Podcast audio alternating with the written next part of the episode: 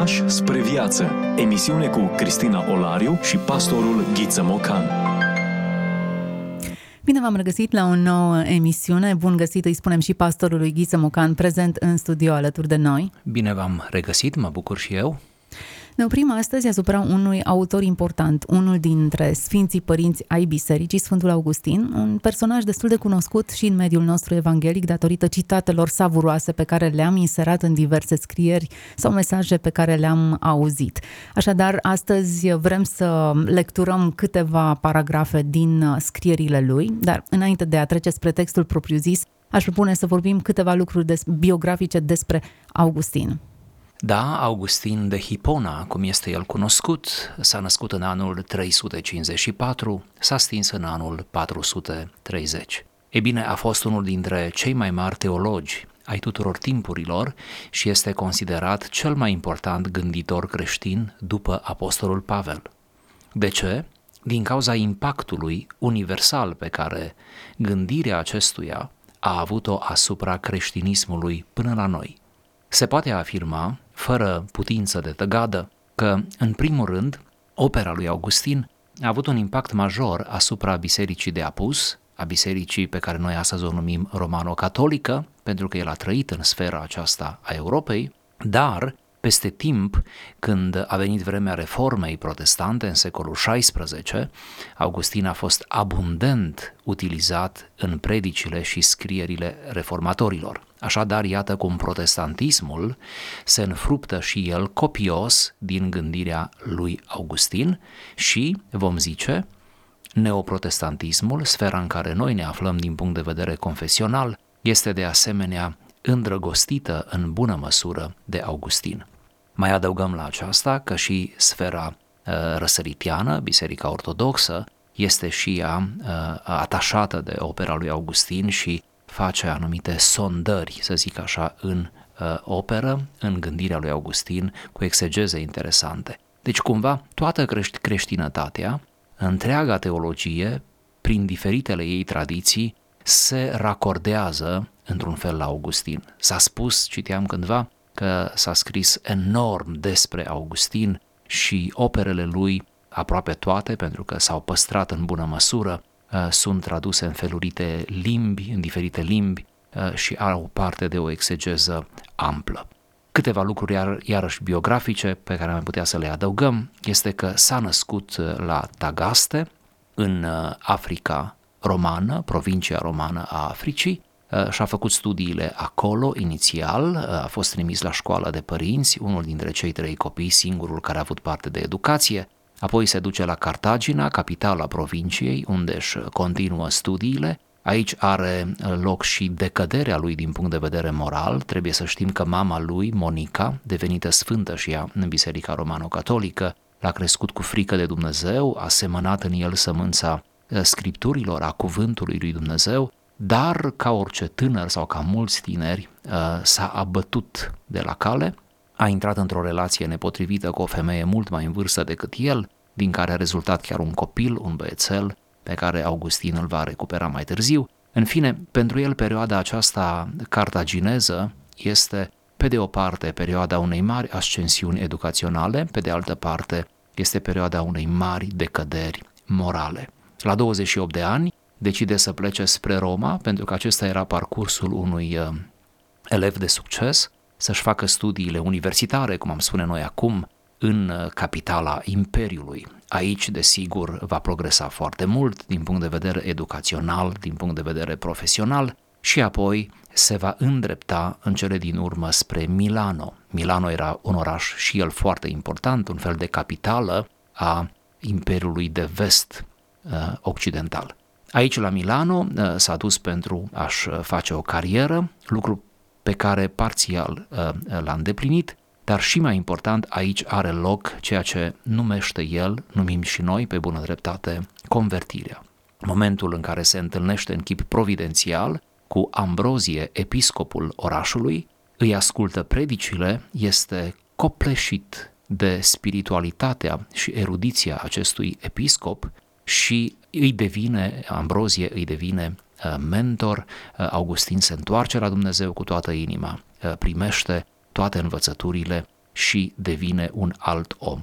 La scurtă vreme se reîntoarce în Africa, în localitatea, în zona de Baștină, în localitatea Hipona, o localitate minoră, să zicem așa, din punct de vedere demografic, dar foarte importantă ca zonă, pentru că exista un creștinism viu în, în spațiul respectiv și devine în anul 396 episcop de Hipona. Va fi episcop până la sfârșitul vieții în anul 430. În această perioadă își va scrie aproape întreaga operă, dintre care menționăm uh, despre doctrina creștină, despre treime, uh, de asemenea cetatea lui Dumnezeu și alte scrieri, n-am făcut decât să le menționăm pe cele mai uh, cunoscute, cateheze, multă corespondență, care se va publica mai târziu, el devine un clasic încă în timpul vieții, citit cu multă plăcere, ascultat iarăși cu și mai multă plăcere, un foarte bun predicator cu o retorică desăvârșită. Toate aceste veleități le pune la bătaie în folosul Bisericii lui Hristos, luptă împotriva ereticilor și iată are, are o viață extrem de bogată. Printre lucrările sale, probabil cea mai îndrăgită, cea mai tradusă, cea mai citită dintre cărți, pentru că nu are un conținut teologic prea greoi, Uh, este lucrarea Confesiuni, care, așa cum îi spune numele, uh, se referă chiar la autobiografia sa. Își povestește viața, a scris-o undeva la 40 de ani, deci nu avem partea de senectute, uh, dar oricum își povestește cu foarte multă măestrie și emoție viața. Recomand această ediție a Confesiunilor, este ultima, pentru cei care ne urmăriți și pe Facebook la această oră puteți viziona coperta acestei cărți. Da, în traducerea profesorului Eugen Munteanu de la Iași, este ediție bilingvă, cu note de subsol extrem de lămuritoare și cu o introducere amplă asupra vieții și gândirii lui Augustin, iar uh, tratatul în sine se împarte de către specialiști în trei. E bine să aflăm această împărțire pentru că vom cita și noi din prima parte a acestei cărți. Prima parte acoperă ceea ce se numește cartea întâi până la cartea noua sau primele nouă părți, deci cea mai mare întindere, unde avem autobiografia. Efectiv, el își povestește uh, viața cu un accent deosebit pe copilărie și uh, uh tinerețe. Uh, apoi urmează capitolul al, sau partea a zecea, care este un fel de, de, de parte pivotală uh, pe care au numit-o exegeții imnul sau doxologia, pentru că acolo este o laudă uh, extrem de bine alcătuită din punct de vedere retoric și teologic pe care o aduce lui Dumnezeu, Augustin, și apoi ultima parte, cuprinsă de părțile 11-13, care de obicei este numită reflexia, pentru că uh, în această ultimă parte Augustin filozofiază într-un mod erudit și foarte frumos pe marginea celor pe care deja le-a spus în, în partea anterioară, bucurându-se într-un fel deopotrivă intelectual și duhovnicesc de frumusețea Scripturii a propriei relații cu Dumnezeu. Frânturi de înțelepciune Vorbim despre autori care nu au voie să fie uitați. Discuție cu pastorul Ghiță Mocanu. Propun să ne apropiem de acest volum și să lecturăm câteva paragrafe din confesiuni, să ne bucurăm sufletul. Vom cita acum, în acest dialog, din prima parte a tratatului, aceea care este efectiv autobiografică, iar din citat veți desprinde tocmai această idee centrală pe care noi am intitulat-o Ispitele frivolității. O, Doamne Dumnezeul meu, câte chinuri și câte dezamăgiri nu m-au încercat când, copil fiind, nu mi se oferea, ca lege de a trăi cum se cuvine, altceva decât să mă supun îndrumătorilor mei, ca să capăt faimă în această lume și să strălucesc în meșteșugurile pălăvrăgelii prin care poți dobândi cinstire din partea oamenilor și bogății înșelătoare. Am fost apoi dat la școală ca să învăț literele, dar nu-mi dau seama bietul de mine care ar fi utilitatea lor.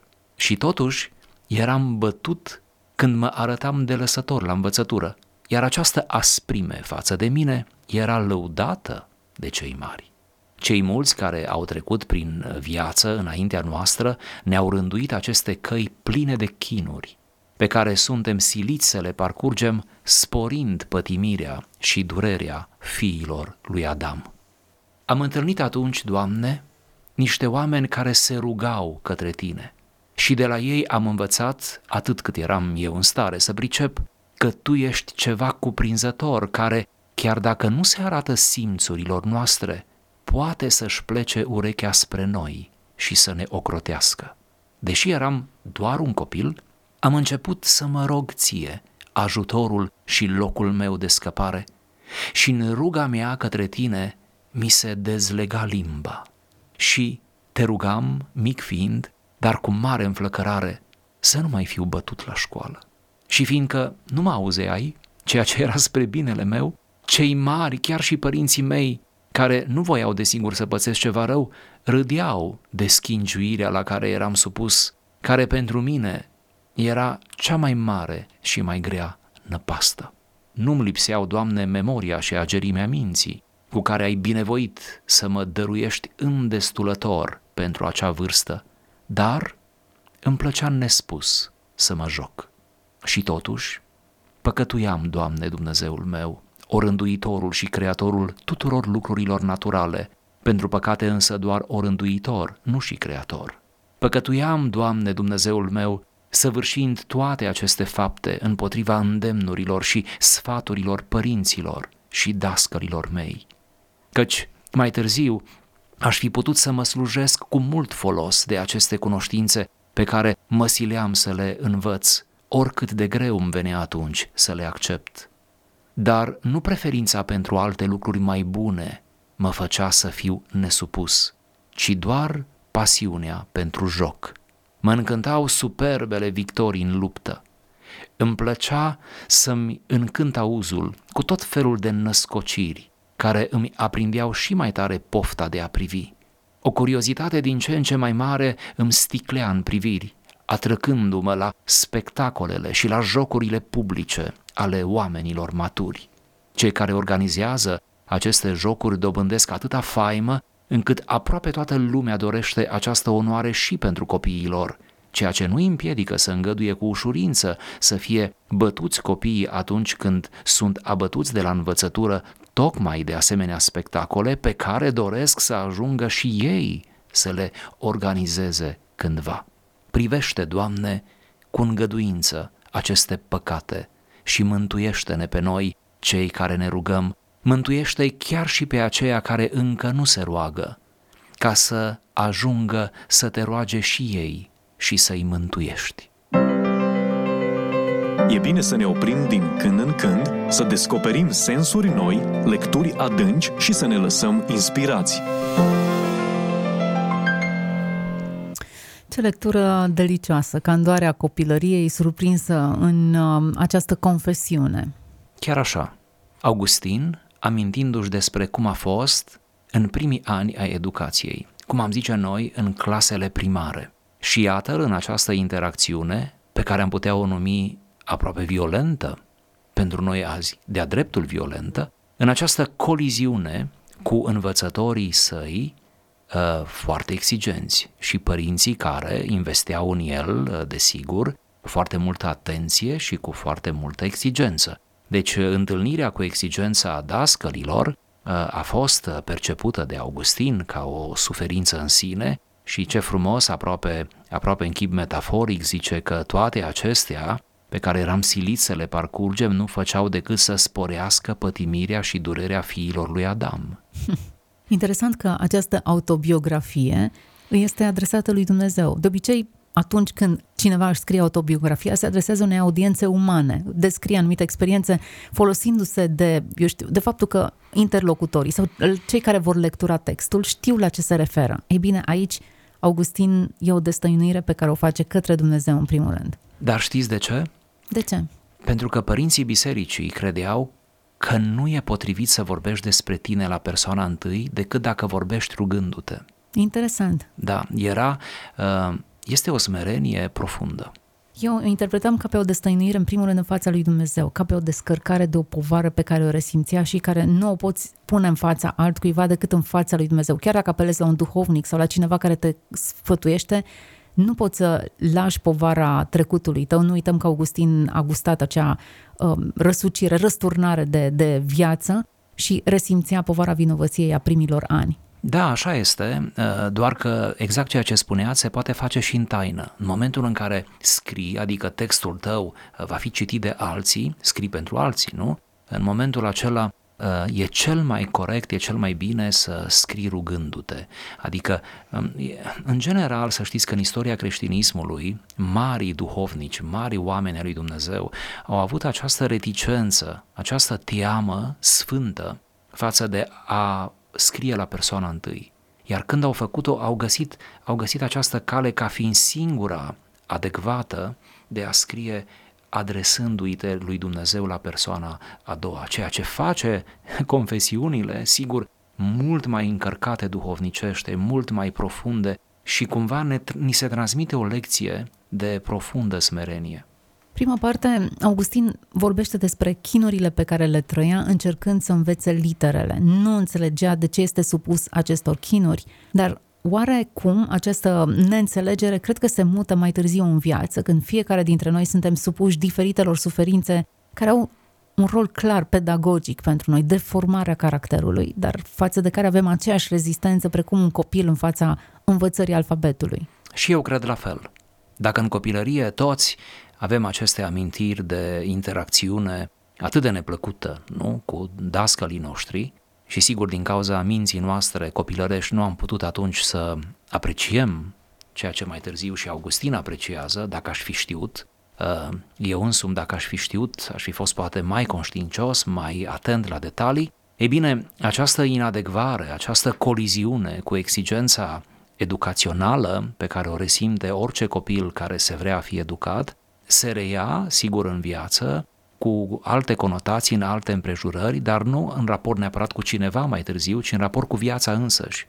Pentru că ajungi în viață uneori, dând examenele vieții, să-ți dai seama că viața însăși e un profesor mult mai aspru decât au fost toți profesorii adunați la un loc. Și cumva evenimentele, imprevizibilul, examenele pe care ni le dă uh, viața, pentru că e o școală viața în cele din urmă, Uh, sunt uneori mult mai greu de trecut. Adesea rămânem uh, corigenți, adesea trebuie să venim la restanță, trebuie să învățăm materia. Cumva uh, viața poate fi văzută în felul acesta. Subscriu că, că aceste încercări nu le trăiește doar copilul, ci le trăiește și adultul, încă poate mai, mai adânci, poate mai intense, dar până la urmă spre binele tuturor. Și să nu uităm de acest regret tardiv pe care cred că și noi l-am resimțit dacă aș fi investit mai mult, nu aș fi reacționat mai bine, dacă aș fi înțeles mai bine în lecția sau utilitatea acelei lecții, nu cumva aș fi putut să învăț și să am beneficii mult mai mari. Iar motivul pentru care Augustin gustă această frustrare este simplu și este pus în text de mai multe ori. Augustin este foarte sincer, este vulnerabil. El spune, și uh, am, am, am fost frustrat de învățătură, de, de, de, de exigența uh, educației, pentru că iubeam foarte mult să mă joc. Și jocul mi-a furat mințile, mi-a furat energia. Uh, mi se părea că educația este un fel de afront, un fel de îngrădire a libertății mele de a mă juca și alergam la spectacole de tot felul pentru că acolo cumva gustam eu adevărata viață și uh, din cauza jocului, iată uh, ce greu mi-a fost. Pare atât de inocent și aproape ne apucă râsul când ne gândim care sunt lucrurile care îl făceau să se simtă vinovat. Faptul că îi plăcea să se joace. Însă ulterior, în ultima parte a textului pe care noi am uh, citit-o, jocul este tradus prin altceva, prin poftă, prin sclipirea ochilor, prin înlocuirea pasiunii pentru lucrurile care rămân cu lucruri pieritoare. Da, nu e vorba de joaca între copii, care este absolut legitimă și foarte importantă pentru dezvoltarea psihosomatică a copilului, ci e vorba de uh, jocuri de adulți unde au acces uneori copiii sau tinerii la vârste foarte fragede. Uh, din descriere reiese, așa cum spuneați, că uh, Augustin se furișa probabil asta e cuvântul, se furișa printre adulți, uh, trecea uneori neobservat, cu foarte multă abilitate, în acele spații uh, publice deschise adulților, unde pe scenă sau în arenă uh, se întâmplau tot felul de lucruri, dintre care unele erau profund imorale. De exemplu, era foarte multă violență. Acum se vede în filme atunci era în real. De asemenea, erau reprezentări teatrale care unele duceau spre obscenitate, erau o obscenitate uh, uh, grosolană. De asemenea, erau aluzii la sexualitate în cuvinte, în gesturi, ceea ce arată o promiscuitate a, acelui, a acelei lumi. Erau cumva plăceri ale adulților. Asta nu înseamnă că adulții au dreptul la aceste, la aceste lucruri, uh, ci doar că așa se numesc ele, da? cum se numesc și astăzi. Deci, uh, Augustin regretă nu jocurile nevinovate, inerente vârstei, ci regletă faptul că uh, prea devreme, prea nepotrivit, el s-a înfruptat din, uh, dintr-un joc, dintr-un element ludic al vieții, care era atins de imoralitate și faptul acesta nu ai cum să nu-l regreți. Augustin spune, îmi aprindeau tare pofta de a privi, o curiozitate din ce în ce mai mare îmi sticlea în privire atrăgându-mă la spectacolele și la jocurile publice ale oamenilor maturi. Această poftă de a privi e de fapt una pe care o regăsim pe paginile Scripturii. Apostolul Iacov vorbea de această poftă a ochilor. O regăsim inclusiv în ispitirea Domnului Isus. De acest resort se folosește diavolul atunci când vrea să îl atragă pe Mântuitor în capcana sa, tot de pofta aceasta, acest resort pe care îl identificăm până la finalul vieții fiecare dintre noi. Pentru că diavolul face un recurs necontenit la simțuri. Și pentru că simțurile ne-au fost date tocmai ca să ne putem mișca în realitatea fizică a vieții, el, diavolul, vine cu ceea ce ne este mai aproape, iar simțurile sunt parte din noi. Și prin simțuri uneori încearcă să ne deturneze, să ne uh, smintească, să ne murdărească, să ne pângărească, să ne facă să ne, ne transformăm într-un fel, da, Uh, din, uh, din asemănarea aceea cu Hristos într-o coborâre în animalitate. Așa este, e subliniat atât de bine pofta aici, pofta ca un resort uh, uh, recurent al ființei și uh, vom fi ispitiți de poftele noastre până la sfârșitul vieții, în moduri diferite, cu intensități diferite, de acord, dar până la sfârșitul vieții pofta va fi acolo ca un păcat latent, gata să izbucnească, ca un resort, ca un arc ce stă sub tensiune și care oricând poate să, uh, să facă ravagii. Recunoașterea acestui arc nu face altceva decât să ne înarmeze, să nu ne trezim prinși pe picior greșit sau socotind că la un anumit nivel de maturitate pofta nu mai funcționează. Cine este stăpân pe sine poate câștiga cetăți sau e mai de dorit decât unul care câștigă cetăți, spune unul dintre proverbe. Realmente așa este. Cine este stăpân pe acest uh, resort al poftei, indiferent în ce domeniu se manifestă, nu e neapărat nevoie să fie în domeniul sexual. Pofta poate îmbrăca forme multiple și cel puțin în fața Mântuitorului diavolul a venit cu, cu, eu știu, pofta de mâncare era flămând în momentul respectiv, o nevoie fiziologică până la urma urmei, dar care putea să fie folosită împotriva lui într-un mod greșit. Vestea bună este că în lupta cu pofta, care nu e o glumă, e războiul nostru spiritual, nu suntem singuri. Avem sorți de izbândă pentru că cineva mult mai puternic decât noi, cineva din exteriorul nostru, o persoană chiar, ă, și nu orice persoană, ni se alătură și luptă de aceeași parte a baricadei. E vorba de Duhul Sfânt al lui Dumnezeu. Ori argumente biblice, textuale, sunt abundente în privința aceasta. Recomand epistola către romani, recomand partea finală a epistolei către Galateni, unde Apostolul Pavel, cu atâta uh, inspirație și cu atâta uh, persoasiune, nu face decât să ne aducă mereu aminte că Duhul lui Dumnezeu se luptă în noi, se luptă pentru noi și cauza noastră e cauza Lui, iar uh, nu o parte din roada Duhului, cum citim în Galateni, este înfrânarea poftelor. Deci iată cum uh, lucrarea Duhului în noi se răsfrânge și asupra acestei bătălii eminamente morale. Și când învingem, nu învingem prin puterile noastre. Pofta e mai tare decât omul, e mai tare decât voința umană, decât rațiunea.